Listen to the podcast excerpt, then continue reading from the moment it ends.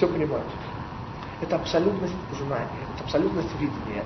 И Рамбан, из которого я это вывожу, дает совершенно коротенькие комментарии. Знаете, ведь Всевышний во втором случае говорит «Коль ашер томар элеха сара шма бекула». Все, что говорит тебе Сара, слушайся всего, что она тебе будет говорить. Раббан комментирует, знаете, что пишет? Два слова. Кигдула Сара ми Авраам бен Потому что более велика Сара, чем Авраам в чем? В пророчестве. А что это значит? Потому следует слушаться Сару, что она, как пророк, видит дальше. Классический пример. Приходит бабушка, и давайте начитаем. В зале суда преступник бьет себя кулаком в грудь и кричит, да чтобы я, да больше детишки малые рыдают, там, жена заплаканная. Теперь, как судить будем? Все зависит от того, как далеко мы видим. А представьте себе, что он это уже в пятый раз говорит. Он пятый раз клянется не красть, не бить жену и детей и так далее. Что в этом случае будет морально? Очевидно, запереть его немедленно за решетку. Ради его детей и ради всех детей. То есть, когда 15-летний, 14-летний Ишмаэль сидит перед двухлетним Ицхаком, и написано, что он делает? Мецахек. Слово лецахек очень похоже на лицхок. Лицхок смеяться, лецахек насмехаться. Здесь есть очень интересная как бы, сторону Роша Шаны, отступления, поскольку говорит Раши, что речь идет о том, что Ишмаиль говорил о кровосмешении, о, о прелюбодеянии, об убийстве и идолопоклонстве. Это двухлетнему Ицхаку. Не рано ли?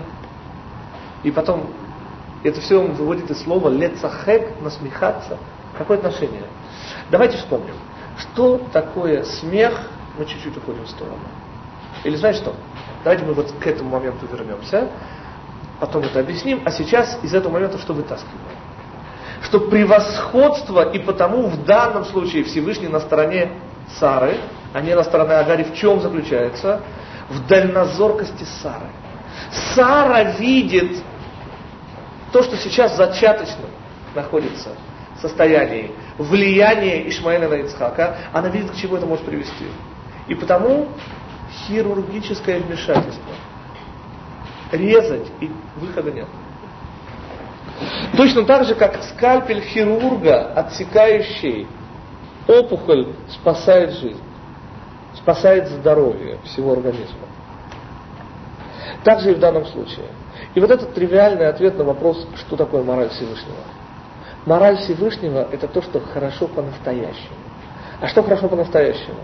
То, что в конечном итоге будет хорошо. Не сиюминутное.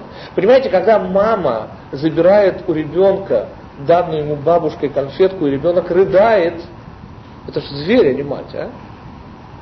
Но если мы добавляем к этому под общим наркозом лечение зубов – пятилетнему ребенку, то мы понимаем, что здесь по-настоящему жалеет ребенка мама, а не бабушка. Тот, кто по-настоящему жалеет ребенка, никогда не даст ему конфетки. Теперь, к чему мы подходим тем самым? Ну-ка вспомним слова, которыми предваряет Всевышний Тор. Что он говорит? Неужели скрою я от Авраама? Вспомним.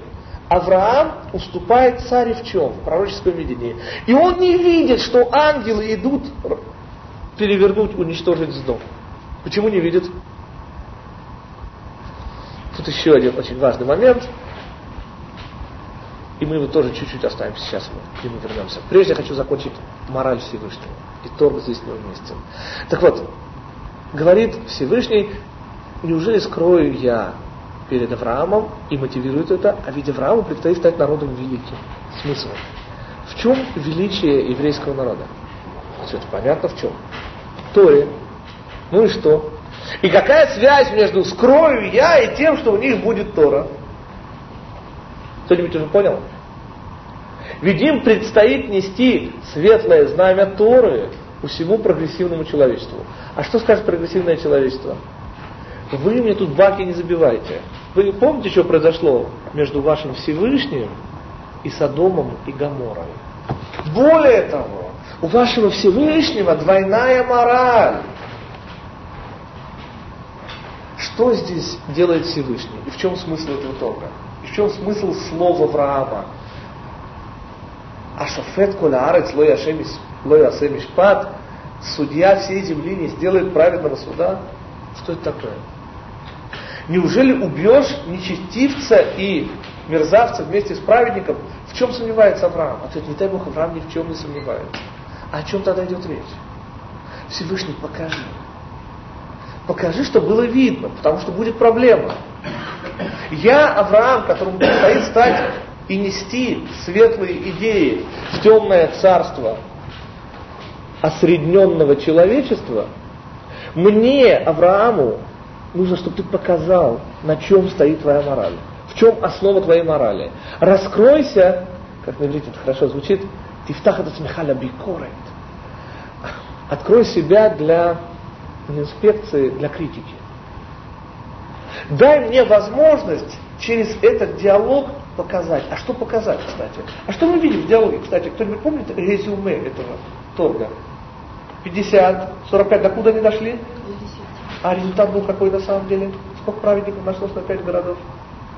А сейчас круглый ноль. Потому что единственный, кого спас, и то по протекции был Лот. А какой он был праведник, это отдельная история. В кавычках, конечно, праведник. То есть, что мы видим в результате? Эти города просто настолько необходимо было уничтожить. Помните, это же мертвое море стало на их месте. Это же садомский грех, это же вещь, которой нельзя было существовать в этом мире. Это относительность добра и зла. Мое, мое, твое, твое. Что хочу, то и делаю. Я в своем праве. Отрезанность, автономность от Всевышнего. Теперь, тогда в чем смысл торга, наконец понимаем. Всевышний показывает нам что? Что он взвешивает не просто 50, 45, он все взвешивает. Нет ни малейшего, чего бы он не взвесил и не учел. Мораль Всевышнего абсолютно это, это знание, это понимание. Это видение того, что есть на самом деле. А все вопросы Авраама, не дай Бог, это не сомнение во Всевышнем. Это именно просьба покажи, дай посмотреть. Покажи, что судья делает и в этом случае суд. Мы увидим с вами, если дойдем до недели главы Итро, что главным новшеством для Итро было не чудеса, которые творил Всевышний, а то, что Всевышний занимается малыми силами. Не что он делает, там, разрывает воды Красного моря, а что он занимается какими-то там жидами Пархатова. Что Всевышний душелюб.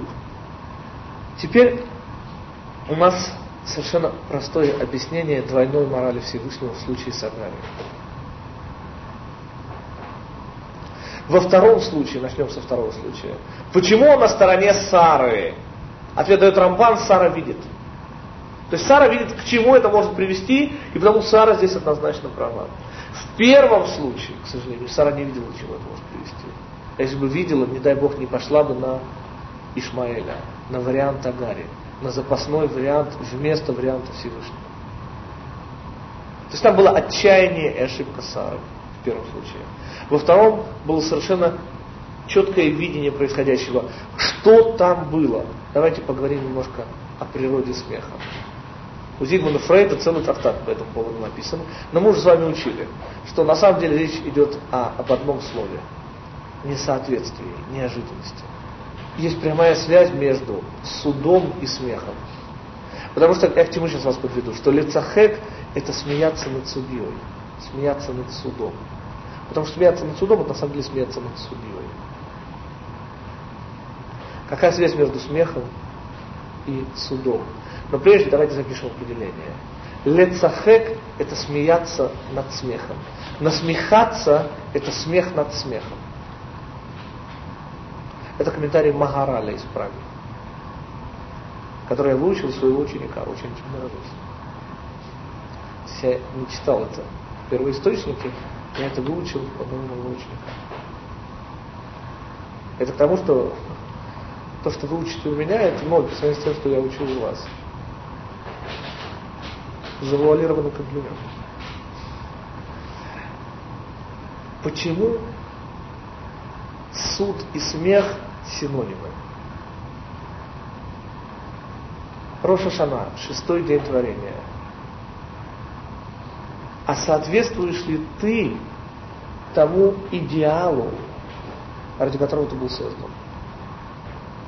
А соответствуют ли твои поступки, вот что решает суд, норме, эталону, общества, религии и так далее, и так далее, и так далее, в любом суде. То есть любой суд это взвешивание, любой суд это сравнение реального и должного, имеющегося и идеального. Но ведь смех говорит прямо о том же самом. Смех это ведь тоже сравнение. Ожидаемого и вдруг неожиданного. Таким образом, смех над смехом, смех над судом. И вот это уже смысл комментария Раши. Суд – это самое тяжелое. Самое тяжелое – это три вещи. Прелюбодеяние, идолопоклонство и убийство. Вот это то, над чем смеялся Ишмаэль. Вот это то, о чем говорит Раша. Ишмаэль насмехался над судом, над судьей. Насмешка – единственный довод против мудрости. Почему? В книге самого мудрого из людей так сказано про насмешника. Все обесценивает. Все делает легковесно. То, что говорит насмехающийся, не имеет смысла. Но в этом-то и суть, что его насмешка делает бессмысленным все. В этом смысл насмешки. Это смех над смехом. Смех расставляет правильные, как сказать, э, ударения, расставляет правильный вес. Вот посмотри, как получилось, а вот посмотри, как должно быть. Это смех. И тому смех это суд. Нет ничего более важного, чем смех. Почему так сегодня смеются евреи? А чем смеетесь? Над собой смеетесь. Так вот, но точно был евреем или боец, понимаете?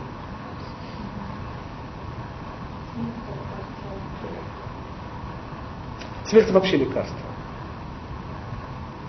Смех это исправление. Тот, кто не смеется, никогда не сможет исправить ничего. Он ничего не видит. Потому что самое страшное, что есть, это смех над смехом.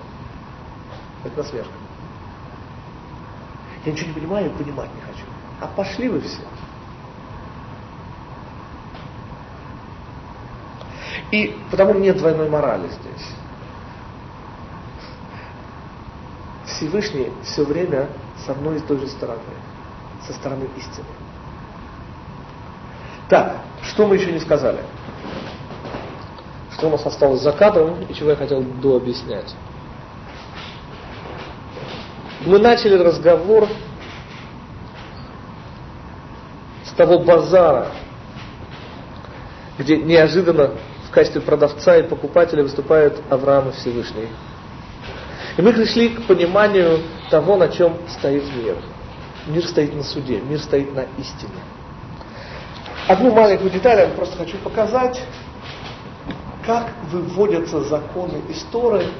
Это мы сейчас отправляемся в начало 18 века в Австро-Венгрию, духовному лидеру тогдашних евреев Хатам Соферу. Как всегда, еврейские мудрецы все другие, он назван по имени своей книги. Хатам Софер. Так вот, Хатам Софер выводит обоснование очень важного и очень страшного закона. Как вы знаете, евреи последние 2000 лет бесправны внутри других народов. И даже как сегодня в современном Израиле внутри себя. Бесправны с точки зрения Торы. Тора, к сожалению, не признавалась, также как и сегодняшнем Израиле, за закон. А только теми, кто хотел ее исполнять. И что? Каким оружием обладала еврейская община внутри, находясь как и народное тело другого народа? Так вот, она обладала единственным страшнейшим оружием. И это оружие называлось отлучение от общины. Херем. Херем, как мы по-русски скажем, вот, бойкот. Бойкот. Это был самым-самым страшным оружием. Оно применялось в исключительно крайних случаях. И очень непросто было его применять. Но его применяли. Когда? Когда классический случай, например, среди евреев обнаруживался наушник. То есть еврей, который просто мог что-нибудь такое сказать властям, что поставило под удар всю еврейскую общину. В этом случае, проверив и убедившись, объявлялся бойкот. Бойкот подразумевал запрет, например, разговаривать с ним запрет ему появляться в синагоге, запрет ей, его жене, появляться в синагоге, и с ней, его женой, разговаривать. Вы себе можете представить, что это такое? Этот запрет включал в себя выкидывание его детей из Ешив. И Хатам Софер в данном случае полемизирует с одним, я не помню сейчас его имени, замечательным аллахическим авторитетом из испанского еврейства, который сказал, что он своей общине вот эту крайнюю меру бойкота который будет распространяться на то, чтобы его детей, которые ни сном, ни духом, которые никакого отношения, которые сидят и учат Тору, выкинуть из Ешивы, вот он на это не пойдет. Теперь Хатам Суфер, полемизирует, дает обоснование через Тору, почему это можно, нужно и должно делать. И не следует опасаться чего бы то ни было. Потому что, говорит он, Сара превосходила Авраама в пророчестве. А почему, говорит Хатам Софер, она происходила его в пророчестве? Ответ очевидный. Сара была более внутренним человеком. Авраам занимался чем? Всем и всеми. Он пытался всех привести к Торе. Он нес идеи Торы в массы. Сара была женщиной, и потому, естественно, более внутренним человеком, и потому больше времени могла уделять себе. А следовательно, была более высоко духовно развита, чем Авраам. Ну что? Но простите же, и Авраам, извините, не эгоистическими вещами занимался. И потому слова, которые мы уже сказали, неужели скрою я от Авраама, а ведь ему предстоит стать народом великим, интерпретирует Хатам Суфер как? Неужели же он, кто работает и достигает вот этой вот, как бы, э, взял на себя задачу стать народом великим, поднялся на этот уровень, не щадя себя, и личного совершенства, как бы поэтому не стремился к нему, неужели же от него скрою? То есть то, чего достигает Сара через внутреннюю работу, Авраам получает в подарок от Всевышнего. Из чего Хатам Софер делает вывод, что если мы по не нашей вине, мы просто так получается, от нас это совершенно не зависит. Мы с своей стороны делаем все как следует мы учим Тору. Но не дай Бог наш папа ведет себя не как следует, и нас выкидывают из Ешива. Это действительно с нами никак не связано. Мы никак в этом не виноваты. И потому все, что мы потеряем, это может быть иногда ход Ешивы. Мы получим подарок. Вот такой делает аллахический вывод Хатам Суфер. Можно и нужно выбрасывать, потому что, понимаете ли, если бойкот будет распространяться только на одного этого человека, то, скажем так, он сможет спокойненько продолжать себя жить. Если возвращаясь домой, он будет обнаруживать любящую жену и прилежных детей, то он сможет продолжать свое темное дело. Но если его будет встречать жена, с которой никто словом не готов перемолвиться, и дети, которые лишены возможности учить Тору, то, что называется, самый зависимый человек не должен в учет завидовать. Это действительно очень действенная мера, и она одна из тех совершенно необходимых вещей, которые позволили нам сохраниться. Потому что каждый, живший вот в такой общине, знал, чем чревато его необдуманные поступки, чем чревато. И это как бы очень такой замечательный, с моей точки зрения, пример того, как выводят законы из самого текста Тора. Недельная глава Халей Сара замечательна тем, что ее название полностью противоречит ее содержанию. Дело в том, что Хаей Сара означает жизнь Сары, в то время как только в первом абзаце этой недельной главы речь идет и не только лишь о, о ее, не просто даже смерти, а похоронах. И первый наш вопрос будет естественным образом, это как же так получается? Ведь по идее суть недельной главы должна быть выражена в ее заголовке. А заголовок тут ну, прямо противоречит содержанию. Это наш первый вопрос. Отвечать мы на него будем во вторую очередь. А начнем мы с другого вопроса. Раши, комментируя заголовок Хаей Сара, пишет, что была Сара сто лет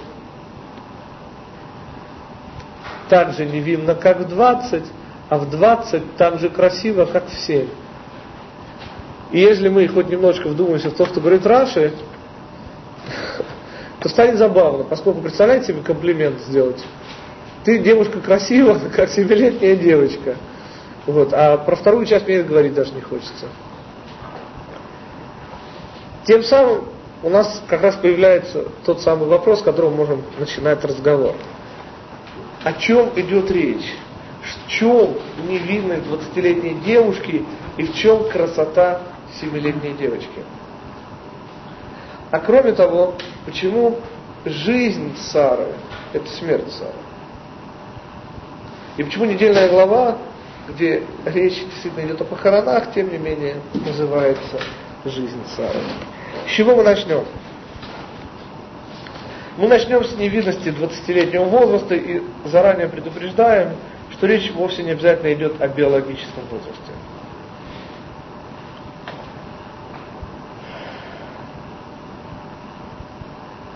невинность 20-летнего возраста – это нерастраченность. Это тот самый возраст, когда вся жизнь впереди. И именно потому, что вся жизнь впереди, кажется возможным потратить ее на идею. Как по этому, времени, по этому поводу говорили в советское время, кто в 20 лет не был коммунистом, не имеет сердца, кто остался им 25, не имеет разума. Итак, конечно же, речь идет о той невинности, о той душевной щедрости, о той нерасчетливости, которая позволяет в 20 лет, когда жизнь кажется бесконечной, отдавать ее за идею. И Раши в своем комментарии подчеркивает, что лет жизни Сары было 7 и 20 и еще 100, и говорит о выделенности вот этих трех ее возрастов. 100 и 27. Речь идет о том, что в каждом возрасте человек что-то приобретает и что-то теряет. Вот эта щедрость, вот эта невинность 20-летнего возраста исчезает с приобретением некоего жизненного опыта, когда ты понимаешь, что количество отпущенных тебе лет резко ограничено. Сохранить в себе и в сто лет ту же самую нерасчетливую щедрость, вещь вовсе непростая. Еще более удивительно та красота семилетней девочки, которую пронесла через всю свою жизнь Сара. Красота семилетнего возраста, объясняет Раф Соловейчик, это красота молитвы. Это тот самый возраст, когда ребенок с одной стороны уже достаточно развит, чтобы понимать всю свою зависимость от родителей и недостаточно развит, чтобы стать независимым от родителей. Пример, который я всегда привожу, трехлетний ребенок вполне может ударить собственного папу или маму, ежели те почему-то не исполняют его желания. Семилетний ребенок уже достаточно разумен, чтобы понимать, что родители ему как бы не обязаны. Он совершенно ясно осознает собственную вторичность, собственную зависимость. И, тем не менее, недостаточно еще самостоятелен, чтобы приобрести независимость. И поскольку основа молитвы – это ощущение того, что ты второй, что ты зависимый, что ты получаешь, то возраст 7 лет – это возраст молитвы. И Саре удалось то, что удалось и Аврааму. Про годы жизни Авраама сказано, и было лет жизни Авраама 5 и 70 и 100 лет. И снова, как и в случае с Авраамом, так и в случае с Сарой, мы говорим о чем? Самый главный день в жизни праведника – это день его смерти. В Авраам закен ба баямим – и Авраам в старость пришел со всеми днями своими. Не было дня, не было минуты в жизни Авраама и в жизни Сары, которые прошли бы просто так. И потому не было растраченного времени. И потому, достигнув максимального возраста, каждый из них достиг и максимальной высоты. Рассказывают, что Бааль Шемтов – имел обыкновение по субботам молиться невероятно долго. Настолько долго, что евреи, молившиеся в той же синагоге, спокойненько уходили себе домой, закончив молитву, делали кидуш и возвращались на конец молитвы.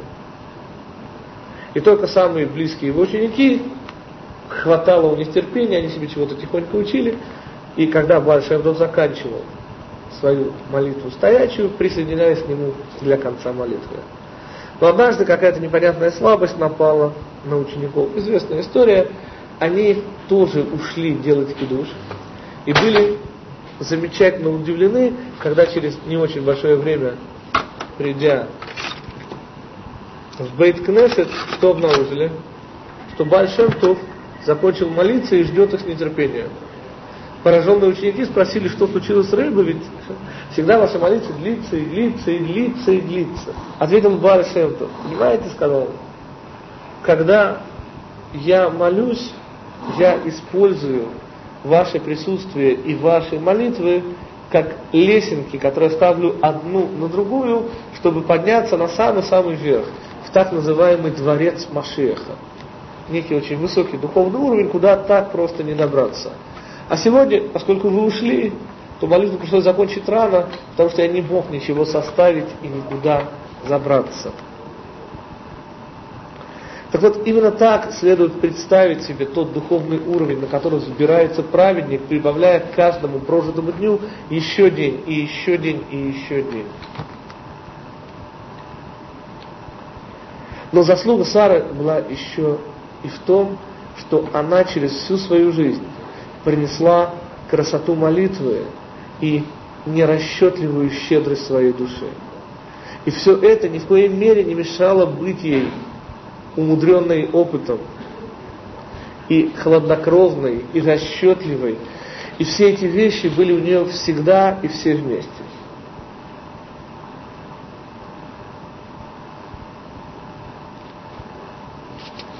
Итак, почему недельная глава Хаей Сара где рассказывается о смерти Сары,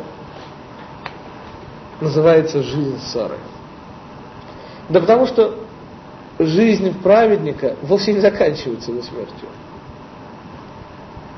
Она достигает максимума влияния, максимума тех следствий, которые вытекают из ее жизненной позиции недельная глава Хаисара, в которой начинает действовать наш следующий герой, Ицхак. который и есть главное следствие жизни Сары. И здесь мы учим еще один очень важный закон. Все, получившие от вас что-либо и пользующиеся этим, все, что они получают через то, что они получили у вас, идет и на счет ваш. То есть в хейдере маленького ребенка, научивший буквам, получает все то, что этот ребенок получит через эти буквы. И наш следующий герой Ицхак. И есть прямое завершение жизни Сары, как бы очередной в эстафете принимающий факел. И я хочу сейчас поговорить о Ицхаке, наверное, самом незаметном из трех праотцев. И, во-первых, к вам вопрос. А что вы помните? Какие подробности биографии Ицхака вы помните? Ну-ка. Я ведь не зря назвал его самым незаметным из трех праотцев. Ну, напрягитесь и вспомните подробности его биографии. О чем говорит нам то? Заклание Ицхака, простите, помните, он, да, естественно, это биография Авраама. Потому что Ицхак исполняет там роль барана, да. Более того, главная недельная глава, которая говорится, вот посмотрите, в каких недельных главах появляется Ицхак, жизнь Сары. И еще одна недельная глава следующая, Толадот. А это порождение Авраама. Авраам родил Ицхака, ну и Яков и Исав. То есть, как ни странно, мы про Ицхака вообще встречаем его в шести эпизодах. Причем эти эпизоды судите сами. Рождение, ну, как бы сказать, тяжело сказать, что это его активный какой-то эпизод. Ицхак рождается, сватовство, тоже, как бы, он не очень активен в этой ситуации. Заклание, простите, сначала было заклание, потом сватовство, мы уже сказали, заклание Ицхака.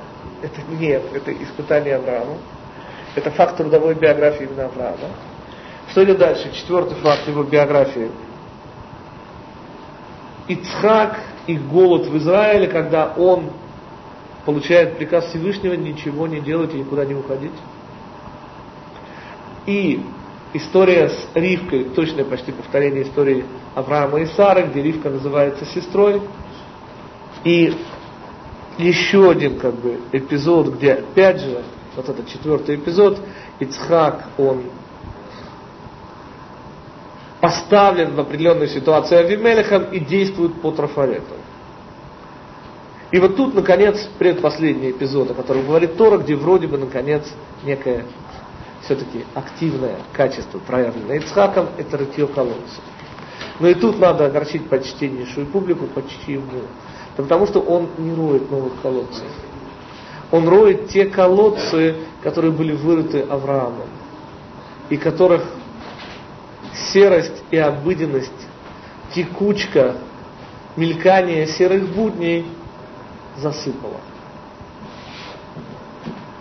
Последний, шестой эпизод, передача факела эстафеты Якову и Исаву. Благословление Ицхака.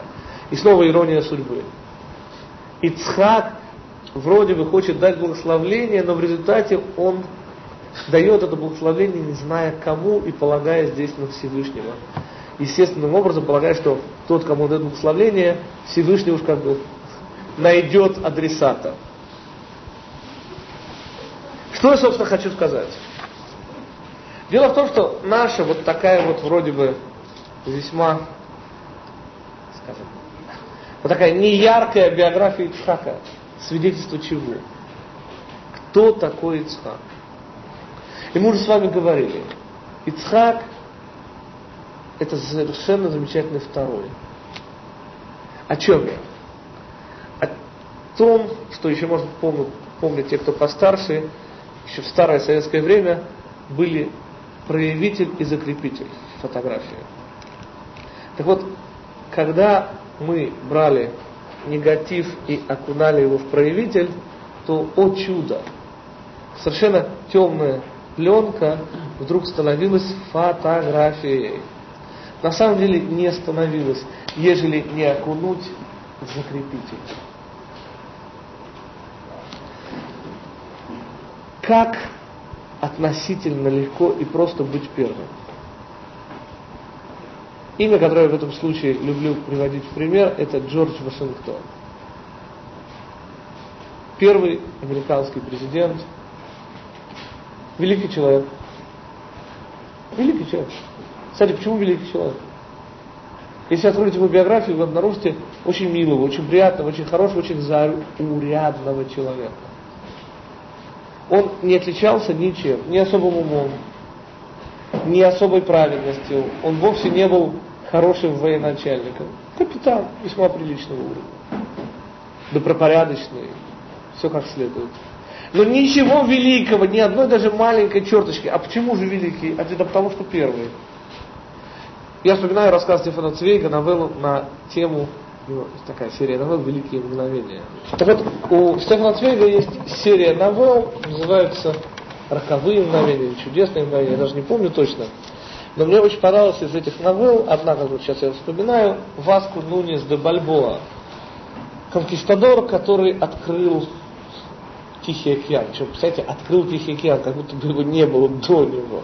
Но он был первым европейцем, который пришел на берег Тихого океана и обставил это все очень помпезно, поскольку слышал от индейцев о том, что вот там океан, он прекрасно понимал, что он будет первым, и он все это так обставил, была целая экспедиция, в какой-то момент он оставил всех белых, и пошел вперед только один, и вот последняя ночь, там очень красочно описывается, вот как он спит, вот видит, что вот он завтра первым там, из европейцев увидит и так далее.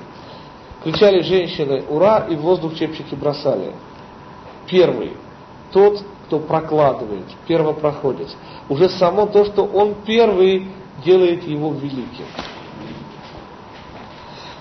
Самое печальное, как правило, заключается в том, что если у первого нет второго, то то, что делает первый, не существует на самом деле.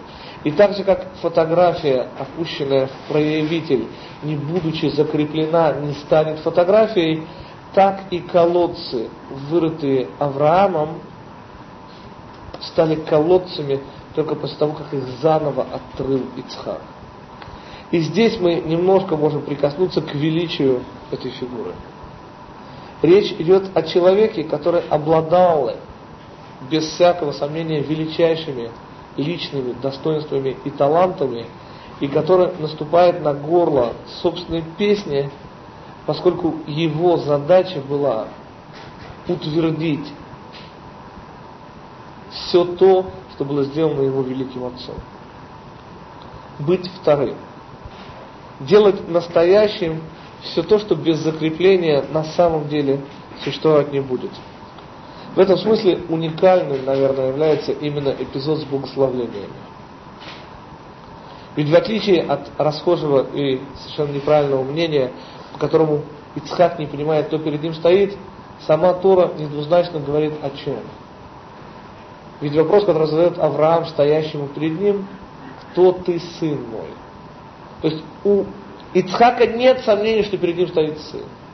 Но только который из них поскольку стоящий перед ним обладает свойствами как Иакова, так и Исава. И как ни странно, вот именно в этом эпизоде и проявляется все величие Ицхака. Того, про которого мудрецы сказали, что он всю жизнь прожил связанным, всю жизнь прожил связанным на жертвеннике. Того Ицхака, про которого мудрецы говорят, что его пепел всегда был на жертвеннике в храме. Начнем со второго мидраша. Что значит, что его пепел всегда был на жертвеннике храме?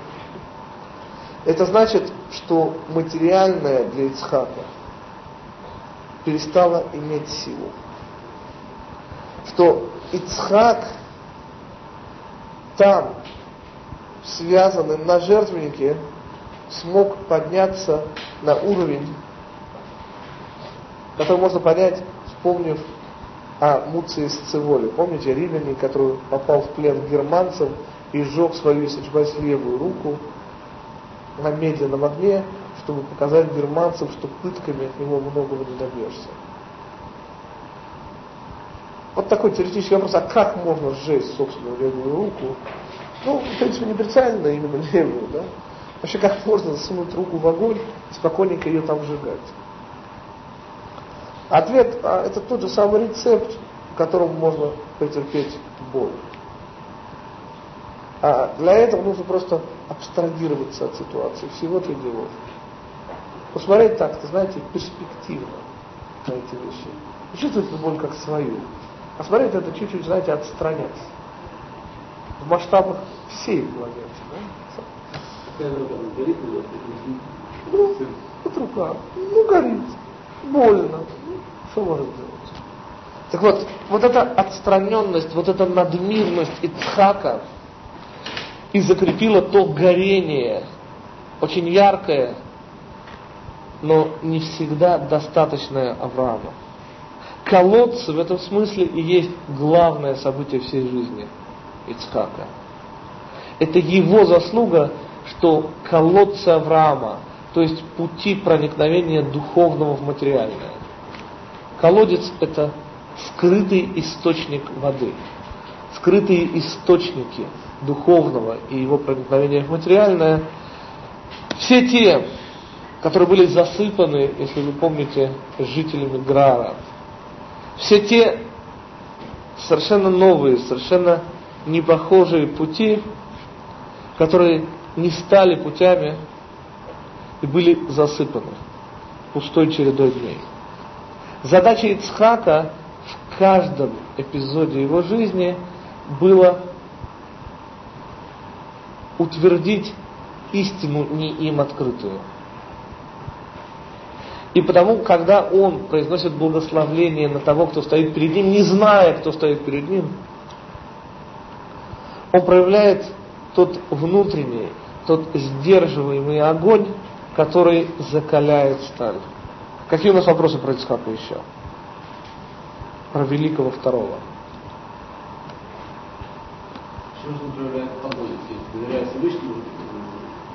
Это ведь инициатива на самом деле. Он свободно выбирая, выбирает произнести благословение. Хотя он понимает, что он не понимает.